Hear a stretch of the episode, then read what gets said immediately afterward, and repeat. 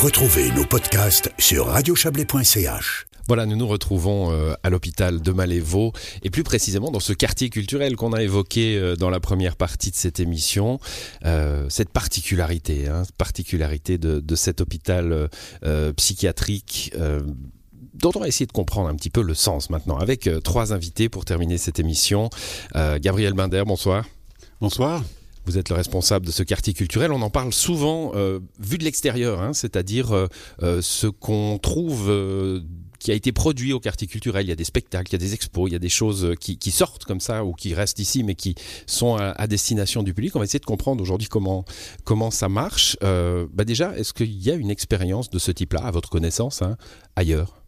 Il y, en, a, ça fait longtemps que ça existe, mais le modèle est original parce que nous avions de la place et des espaces. Et dernièrement, il y a eu un article dans Charlie Hebdo qui disait souvent, quand il y a des espaces culturels dans des hôpitaux psychiatriques, c'est- une salle, une buanderie un peu abandonnée. Ici, il y a vraiment de la place. On a pu occuper des très beaux espaces, une résidence qui est devenue un hôtel, un, un théâtre qui a, qui a de la gueule, une galerie. Ça, je pense que c'est original dans la qualité des espaces que nous occupons. Iris Eschliman est avec nous également. Bonsoir. Bonsoir. Iris, vous êtes vous animatrice socioculturelle, vous travaillez avec, euh, avec Gabriel Binder. Euh, co- comment se, se passe finalement, à, à votre vision à vous d'animatrice euh, socioculturelle, ce rapport entre le monde de l'art et le monde de, de la médecine? Euh, il est, il est facile, il est évident, il est aisé, il, il- parfois ça, ça coince, ça gratte? Alors ça peut gratter évidemment, euh, mais euh, c'est un travail à, à réitérer au quotidien, je dirais. Euh, c'est toujours euh, intéressant d'être euh, justement une, euh, un lieu passerelle entre euh, les soins en psychiatrie et les artistes qui sont présents, et c'est le, le but de notre présence ici. de En général, les contacts sont, sont, sont fréquents quand un artiste vient en résidence. En résidence, ça veut dire qu'il va passer quelques mois ici, quelques semaines. Euh, les, les, les contacts entre le monde euh, médical, les patients et, et, et votre petit îlot là euh, du quartier culturel, ils sont, ils sont quoi? Ils sont quotidiens Ils sont hebdomadaires? Ça dépend vraiment des personnes hospitalisées. Euh, c'est en général les personnes qui vont déjà le mieux et qui ont le droit de sortir de leur pavillon qui, qui sont présents ici. Et puis, comme c'est un espace de liberté, enfin, on a, tout le monde a le droit de venir, mais personne n'est obligé, normalement.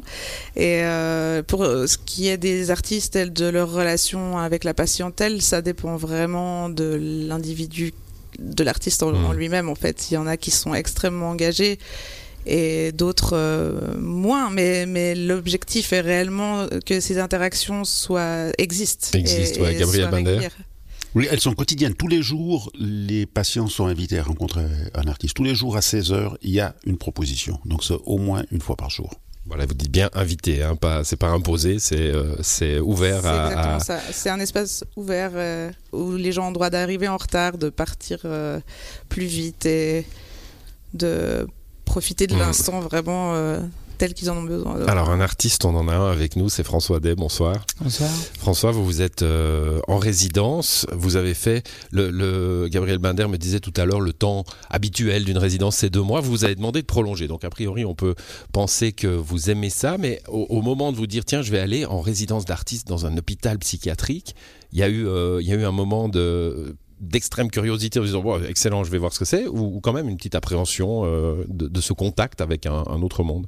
Bah, les, deux, clairement, parce que euh, j'ai pas d'extrême connaissance dans ce milieu, mais on, a tous voyagé aux limites d'une certaine mentalité on se pose des questions sur euh, qu'est-ce que ça peut vouloir dire. Et plus spécialement pour un travail artistique, de, la différence entre une résidence où on est invité dans un, dans un trou noir ou au milieu de, pardon, au milieu euh, d'un chalet Hmm. dans les Alpes, ou alors ici on se dit en fait je vais pas pouvoir tout simplement me m'extraire d'une situation, je vais être ici débordé en fait de d'histoires d'autres personnalités, je vais être débordé de Ouais, la, sensibilité. la solitude n'est pas de mise, hein, a priori. Voilà, Euh, exactement. On peut sortir dans sa chambre, mais on, on va jamais sortir de ce contexte Mhm. qui peut nous toucher, auquel on peut s'ouvrir. Et ça m'intriguait beaucoup de voir l'effet sur euh, mon travail, sur mes pensées. Moi qui aussi facilement me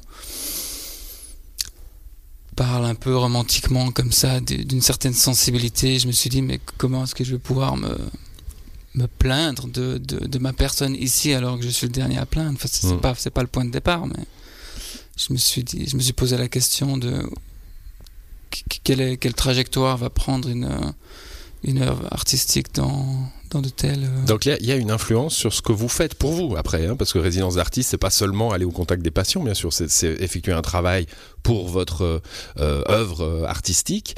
Euh, Est-ce que vous pouvez la, la, la décrire, allez, euh, de façon malheureusement rapide et, et- et- et- et vulgarisée, mais com- comment vous, vous ressentez l'influence de, de cet hôpital qui est autour de vous sur, sur votre travail? Bah, c'est paradoxal parce que je, je me dis travailler avec la spontanéité et,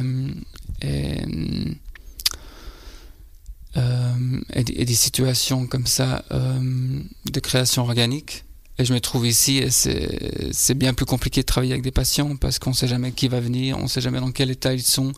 Et donc je dois, je dois, je dois avoir une flexibilité en fait pour m'adapter à, à même l'énergie du moment, les gens qu'on va rencontrer. On a eu une idée, quelque chose à, à imaginer, mais il faut, il faut absolument euh, pouvoir être à l'écoute et à l'observation euh, à tout moment.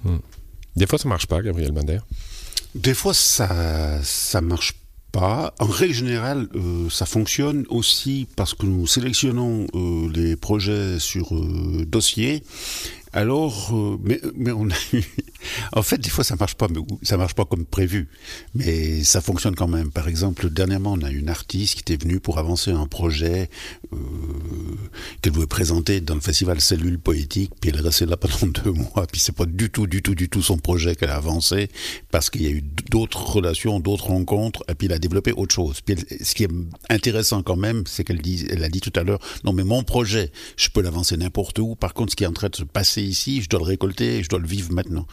Alors en règle générale, je dirais, ça fait dix ans qu'on existe, je peux dire que 8 fois sur 10, ça se passe très très bien.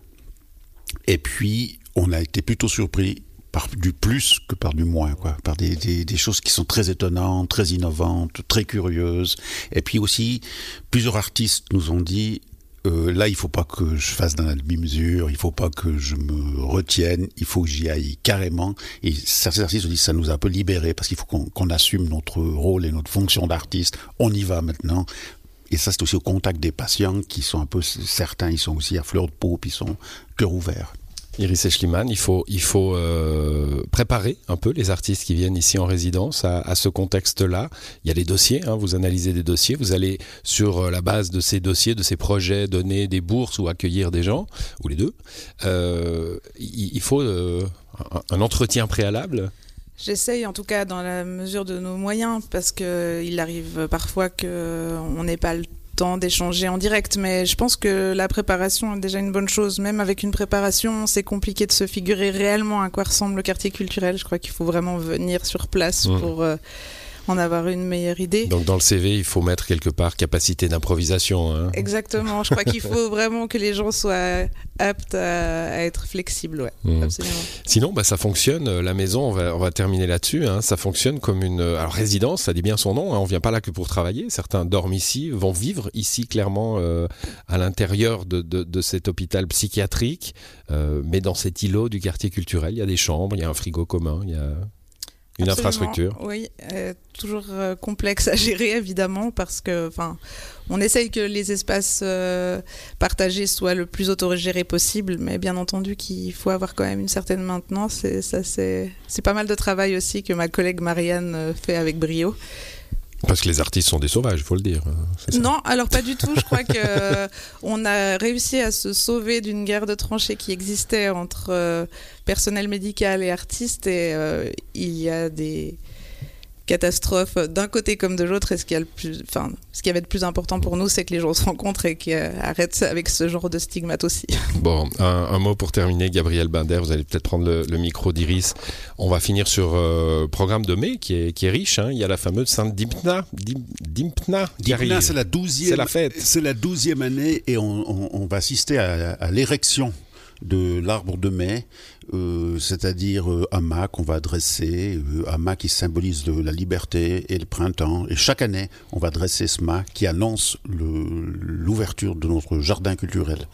Donc on peut venir bénir cette érection, c'est-à-dire bénir, c'est simplement dire du bien de, de- de l'idée, hein, du, du mât. Vous, allez, vous serez là? Vous J'espère. n'allez pas vous débander. Hein, vous allez... Oh. Bon. Et puis, euh, bon, il y aura le festival de la durabilité. Il y, a, il y a plein de choses qui se passent ici et ça, ça, ça nous permet peut-être de conclure sur la, sur l'absence de murs. Hein. Euh, j'ai commencé par ça, mais c'est pas banal. Oui, on peut venir se promener ici. On, on- on participe, on, est- on existe, c'est pour eux, on existe dans la ville, euh, et on est intégré à la ville. Pour vous donner un exemple, le théâtre de la Bavette a déplacé une partie de son activité administrative ici, donc il y a des gens qui viennent travailler ici. Et puis entre les nos locaux et ceux de Radio Chablais, il n'y a pas vraiment de différence, quoi. C'est vrai. en tout cas géographique.